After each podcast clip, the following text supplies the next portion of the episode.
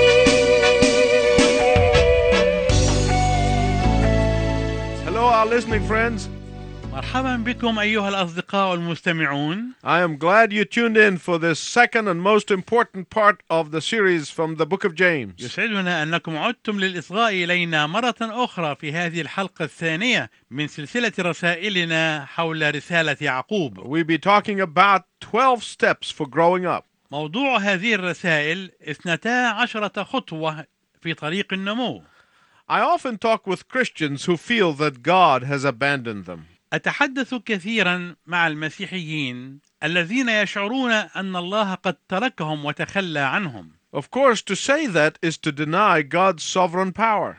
طبعا أن تقول ذلك معناه أنك تنكر قوة الله وسيادة الله To say that is to deny God's absolute control over our lives and over the world. أن نقول ذلك معناه أننا ننكر سلطان الله المطلق على حياتنا وعلى العالم But the questions still persist. ولكن السؤال الذي يظل قائما هو Why does God allow suffering to the believers? لماذا يسمح الله بالألم للمؤمنين؟ Could he not stop it? ألا يستطيع أن يوقفه؟ Why do bad things happen to good people? لماذا تحدث أشياء سيئة لأناس طيبين؟ The ultimate answer is that God knows what he's doing. الجواب النهائي لهذا التساؤل هو أن الله يعرف ماذا يفعل The sovereign God knows what is necessary to bring into our lives to help us grow up in Jesus Christ. الله صاحب السلطان والسيادة يعرف ما هو لازم لحياتنا ليساعدنا على النمو في يسوع المسيح Trials that come outside of our control do not come simply because the Lord is unhappy or mad at us. فالتجارب التي تأتينا خارج إرادتنا لا تأتي لأن الله غاضب علينا أو غير سعيد بنا And the moment something happens, we go out crying to God, God, change things, please. While in fact, sometimes God wants to change us. وفي اللحظة التي يحدث فيها شيء ما فنصرخ لله قائلين يا رب من فضلك غير الأشياء. بينما في الحقيقة أن الله أحيانا يريد أن يغيرنا نحن. You may be asking God to change your spouse, but God wants to change you. قد تسأل الله أن يغير لك زوجتك أو قد تسألين الله أن يغير لك زوجك ولكن الله يريد أن يغيرك أنت أو يغيرك أنت. You might want God to change your boss or your job, but probably God wants that boss there to help change things in your life. وقد تريد أن الله يغير رئيسك في العمل أو يغير وظيفتك ولكن ربما يكون الرب قد وضع رئيسك في العمل في هذا المكان لكي يساعد على تغيير أشياء في حياتك You may feel that you are in the wrong school or you have the wrong teachers, but God wants to change you.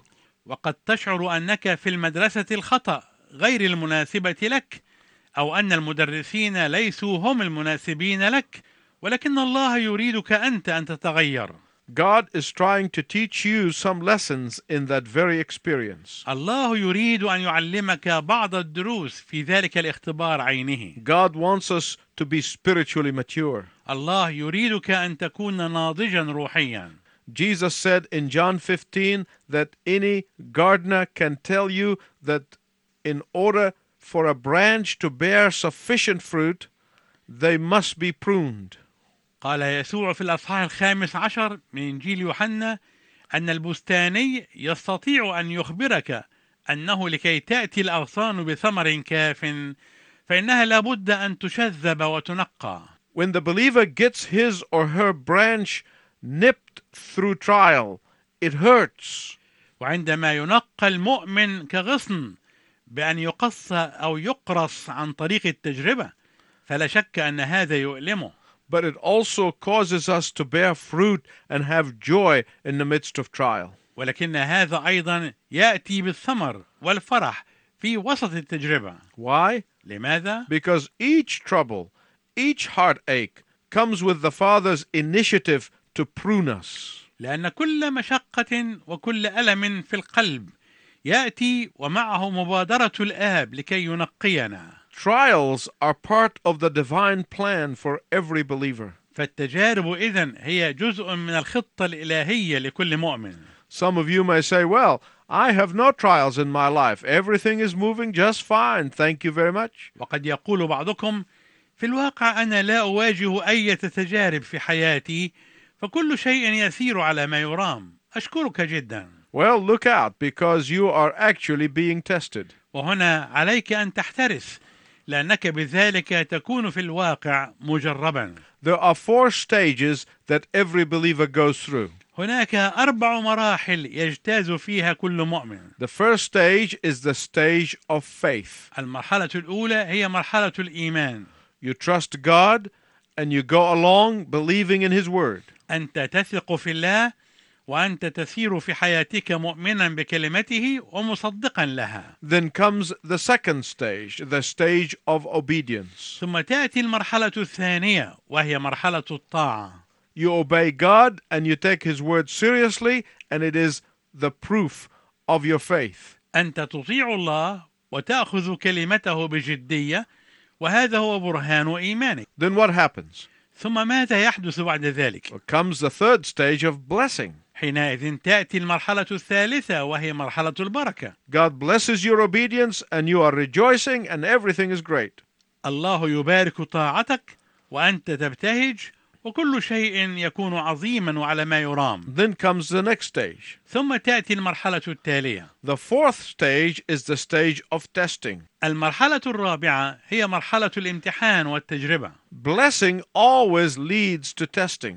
البركات دائما تقود إلى التجربة Faith is tested for at least three reasons. الإيمان يمتحن ويجرب لثلاثة أسباب على الأقل Number one, to prove whether our faith is real. أولا لبرهان حقيقة وصدق إيماننا Second, to help our faith grow. ثانيا لمساعدة إيماننا على النمو Thirdly, to bring glory to the Lord. ثالثا لإعطاء المجد للرب With the very blessings that God is giving you, He is testing you. الله يمتحنك مع نفس البركات التي يعطيها لك Will you let the blessing lead you to live by sight? فهل تدع البركة تقودك إلى الحياة بالعيان؟ Will you get busy with the blessing and forget the blesser? هل تنشغل بالبركة وتنسى المبارك؟ What is our responsibility in the process of trial and testing? ما هي مسؤوليتنا في عملية الامتحان والتجربة؟ Verse 4. العدد الرابع Let's read it to you. دعني أقرأ هذا العدد لك وأما الصبر فليكن له عمل تام لكي تكونوا تامين وكاملين غير ناقصين في شيء James is saying, don't rebel against the circumstances. يعقوب هنا يعني أنك لا تتمرد على الظروف Allow the testing process to go on to completion so that you may receive maximum benefit of God's teaching. اسمح لعملية التجربة أن تستمر إلى أن تكمل حتى تستطيع أن تستقبل أقصى فائدة من تعليم الله لك If you constantly rebel against your circumstances and all you want to do is get out of them, you will never become a mature Christian. فإذا كنت دائما تتمرد على الظروف وكل ما تريده هو أنك تتخلص منها فأنت لن تستطيع أن تصبح مسيحيا ناضجا Is James saying to just uh, grin and bear it? فهل يقصد يعقوب أنك تكتفي بأن تبتسم ابتسامة عريضة وأنت تحمل هذه الظروف؟ No. لا Verse 5 tells us what to do. يخبرنا العدد الخامس ماذا ينبغي أن نفعل The believer has a special secret code to a safe that is full of resources that empowers you and strengthens you beyond your imagination.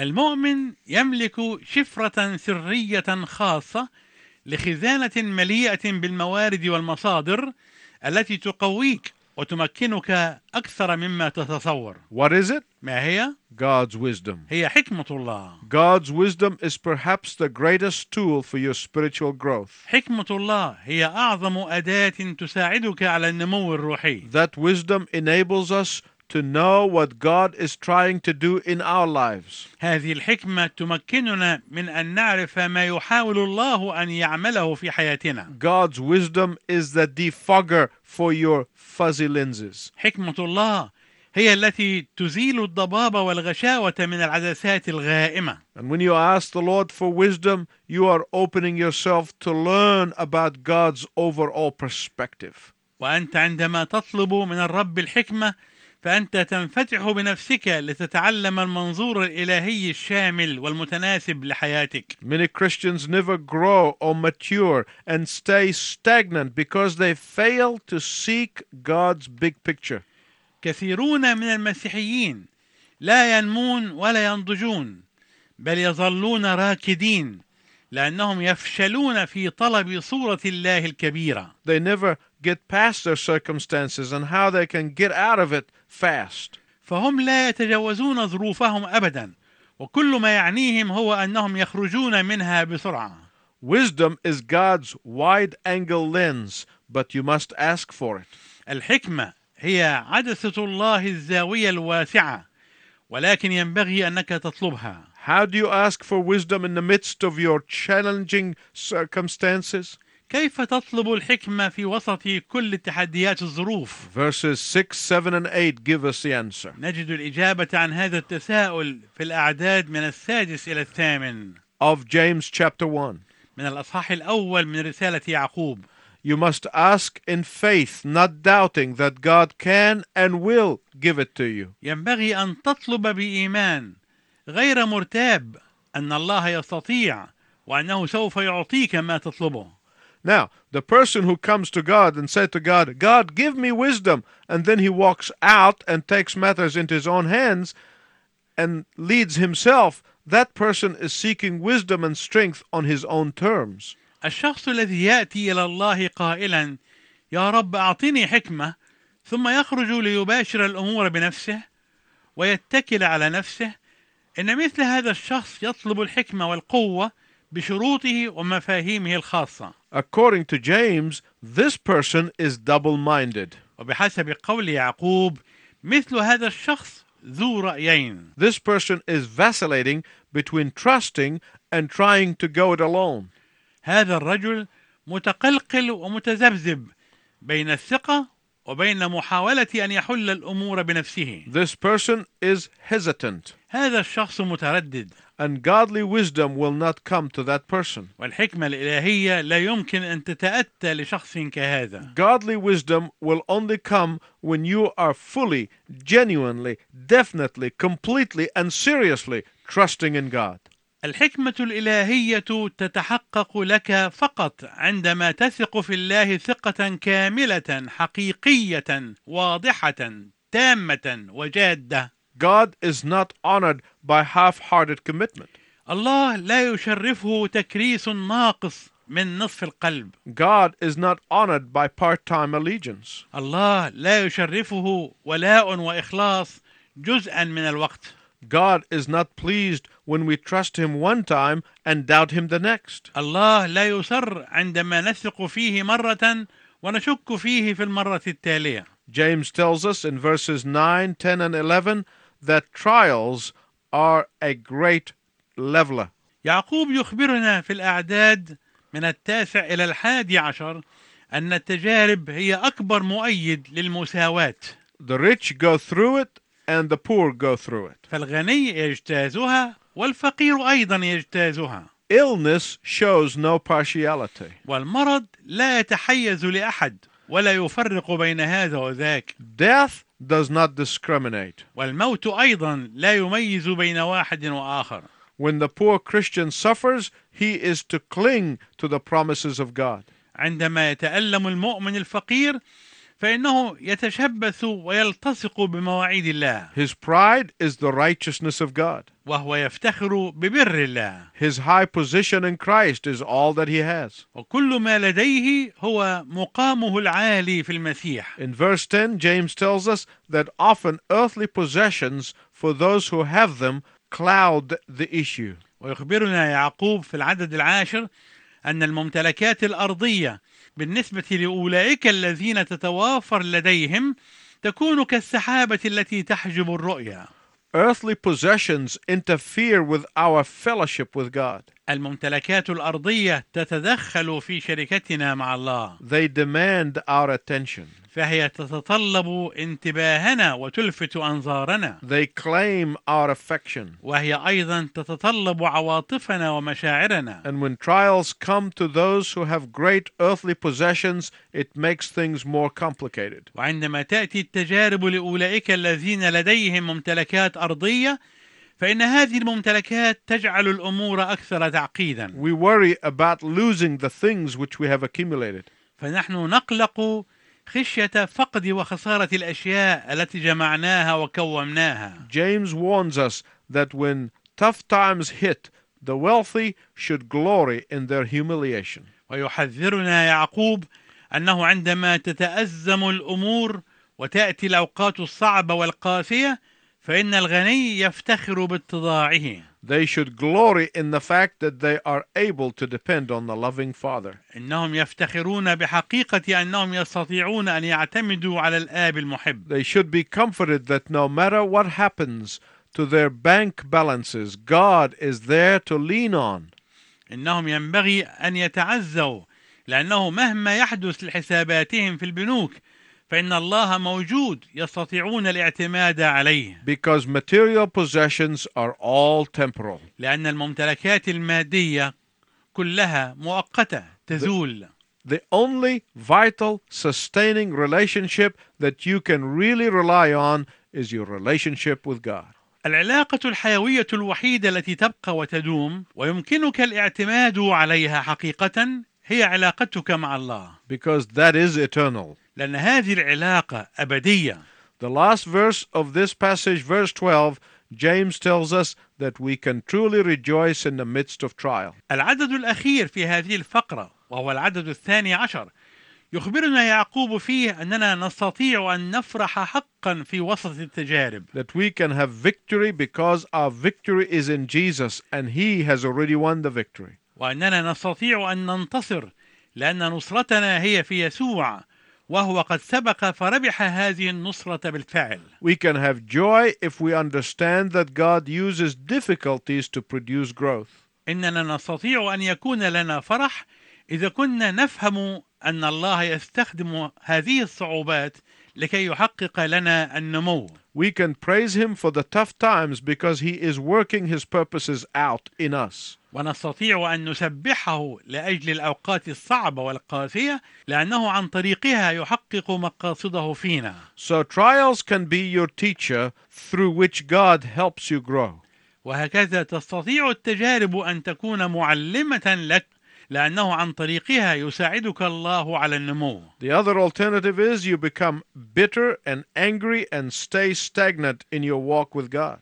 الخيار الآخر أنك تستطيع أن تشعر بالمرارة والغضب وتبقى راكدا في مسيرتك مع الله It is my prayer that you say, Yes, Lord Jesus, teach me and help me to grow. إنني أصلي لأجلك لكي تكون صلاتك أيضا بدورك أن تقول نعم أيها الرب يسوع علمني وساعدني على النمو For this is the first step in growing up in Christ. فهذه هي الخطوة الأولى في طريق النمو في المسيح And I pray that God will use it to enrich you and help you grow in Christ. وأصلي أن الرب يستخدم هذه الخطوة لكي تزداد أنت ثراء ونموا في المسيح يسوع. Until next time, I wish you God's richest blessing. وإلى أن نلتقي معا في المرة القادمة أرجو لكم بركات الله الوفيرة.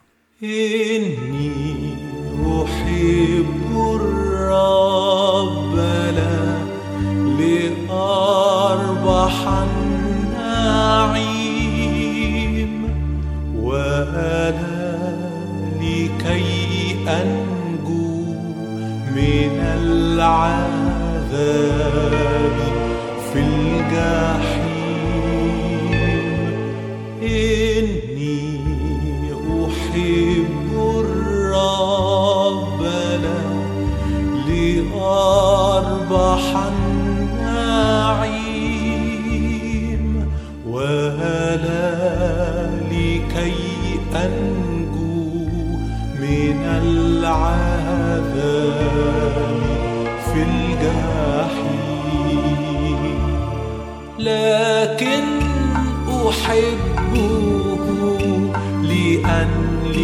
حبه يحلو وهو الذي من فضله أحبني قبله لكن أحبه لأن لي حبه يحلو وهو الذي من فضله أحبني قبله. ذاك الذي من أجلنا أهين كالعبد واحتمل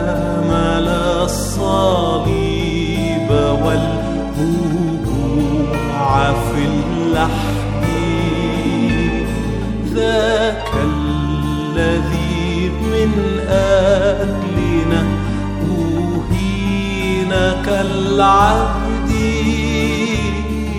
واحتمل الصليب والهبوع في اللحد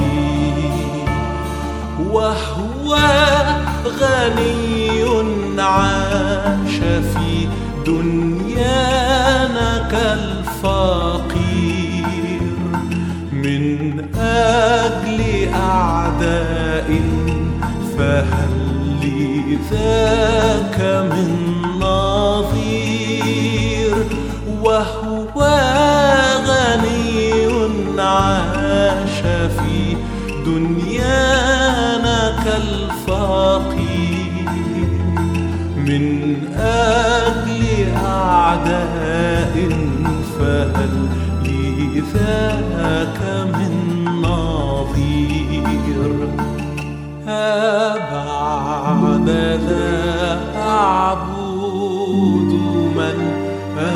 أزال أوزاري لي طمع في جنة أو خوف من نار.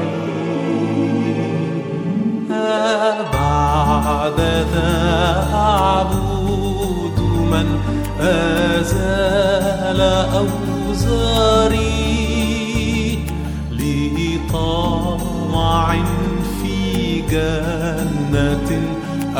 خوف من نار كلا وإنما كما أحبني